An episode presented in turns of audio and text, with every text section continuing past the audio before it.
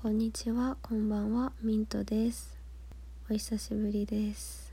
今ですね、日曜日から月曜日に日付が変わって、深夜の3時過ぎにこのラジオを撮っております。なんでこんな時間に撮っているかというと、い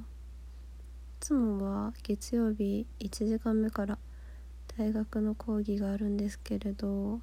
明日はたまたまですね。ちょっとなくなったのでその授業が。夜のテンションで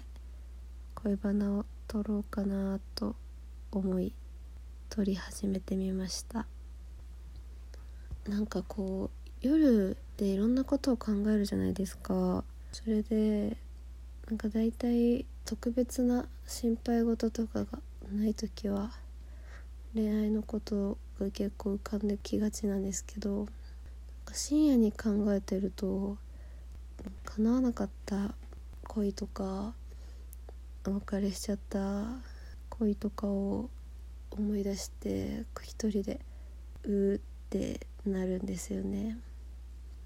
なのでちょっと今日はそこら辺のほろ苦い系の恋愛話をしていこうかなと思います。とですね。そういうエピソードが一番多いのはなんだかんだで大学に入ってからの恋愛ばっかりで私大学に入って最初に2つぐらいの授業で共通クラスみたいなのがあってそこで同じクラスに気になる男の子ができたんですね。でその男の子はまず見た目が好きで顔もかっこいいんですけどなんか顔っていうよりはなんかシルエッ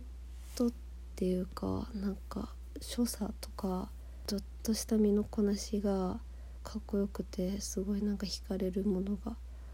あって基本的にはなんかクールな感じでそっけない感じ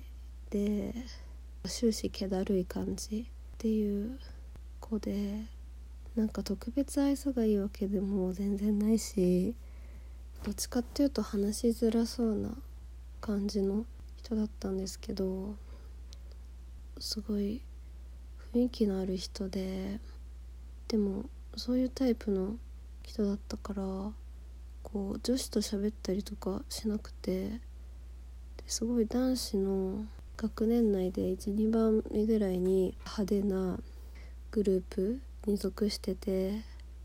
派手って言ってもなんかウェイ系っていうよりはなんだろうイケてる感じだけど別に女子とは絡まないみたいな感じのグループに属しててすごい男の子たちなのにすごいなんか集団で行動するんですよ。なんかもちろん授業によってこう分かれたりするんですけど基本的に8人ぐらいで行動してて絶対女子がこう少人数では話しかけられない感じのグループで私は基本的になんだろうそんなに目立つグループにいるわけでもないですし大人数グループに属してるわけでもないしウェイ系のノリで話しかけれるようなコミュニティにもいなかったのでもう本当に全く話す機会がなくてちゃんと見れるのもそのクラスで会う時だけみたいな感じだったんですよね。でもなんか大学1年生だったんですけどそれが。大学1年生の時の私は結構タフで高校生の時とかに比べたらこう大人になるにつれて怖がりになるというかなんかビビりになってったのでそんな当たって砕ける精神ではいられなかったんですけどそれでも結構タフでなんかある日半年ぐらい経ってこうクラスのグループ LINE がたまたまできた時にこうこちらを追加して LINE を送ってそっからなんか結構なんとかアタックしようと思ってやった恋愛があったんですけど今までこう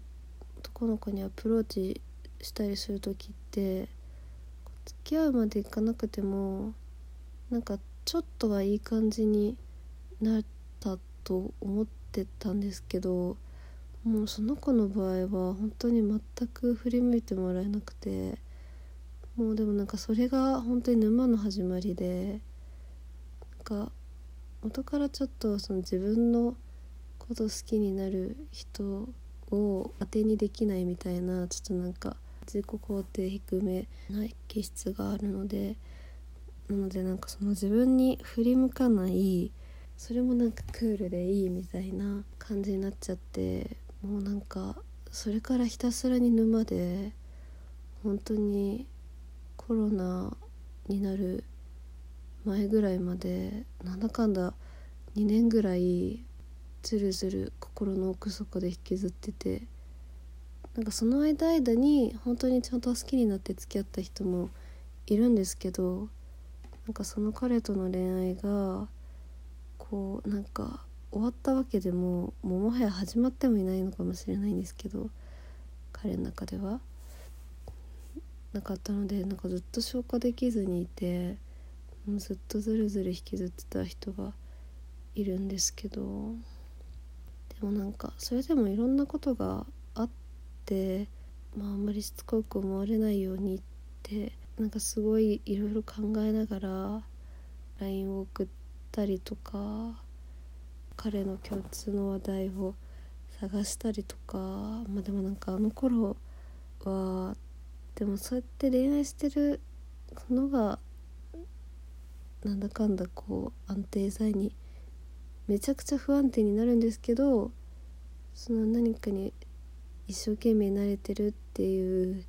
恋愛に一生懸命慣れてるっていうことが安定剤にはなってたんですけどすごいいろいろ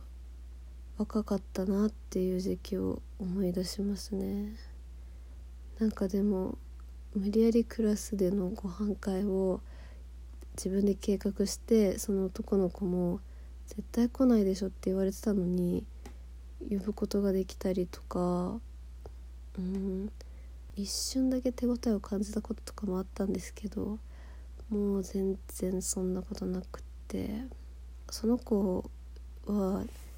1ヶ月とか会わなくても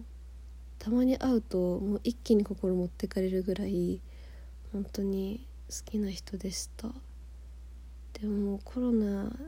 になったりあっちに彼女ができたりとかっていうことがあったりして、まあ、今は多分別れてるっぽいんですけどそれでまあ自然と気持ちはまあ落ち着いたんですけどそんな恋愛もあったなって思い出すともうちょっと関係進めたらよかったのになって思いますね。そんな思い出話をしてみました。中身がなくてすいません。それではまた次回お会いしましょう。